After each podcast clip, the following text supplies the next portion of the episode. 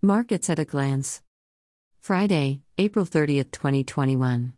Equities The All Share Index rose 0.95% to 39,834.42 with market capitalization at 20.85 trillion naira.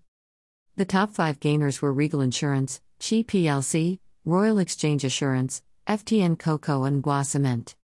The top five losers Sunu Assurance and Unity Bank.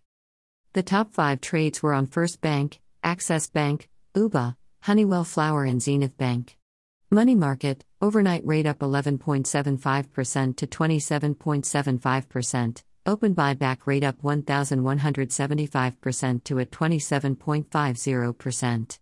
As at April 29, NIBOR, overnight rate up 0.45% to 14.7000%, one month rate up 5.50% to 12.5670%, three months rate up 5.62% to 13.6651%, six months rate up 6.033% to 15.1451%. FMDQ bond yields. Index level 512.20. One day, minus 0.15%. Month to date, minus 8.33%. Quarter to date, minus 8.33%.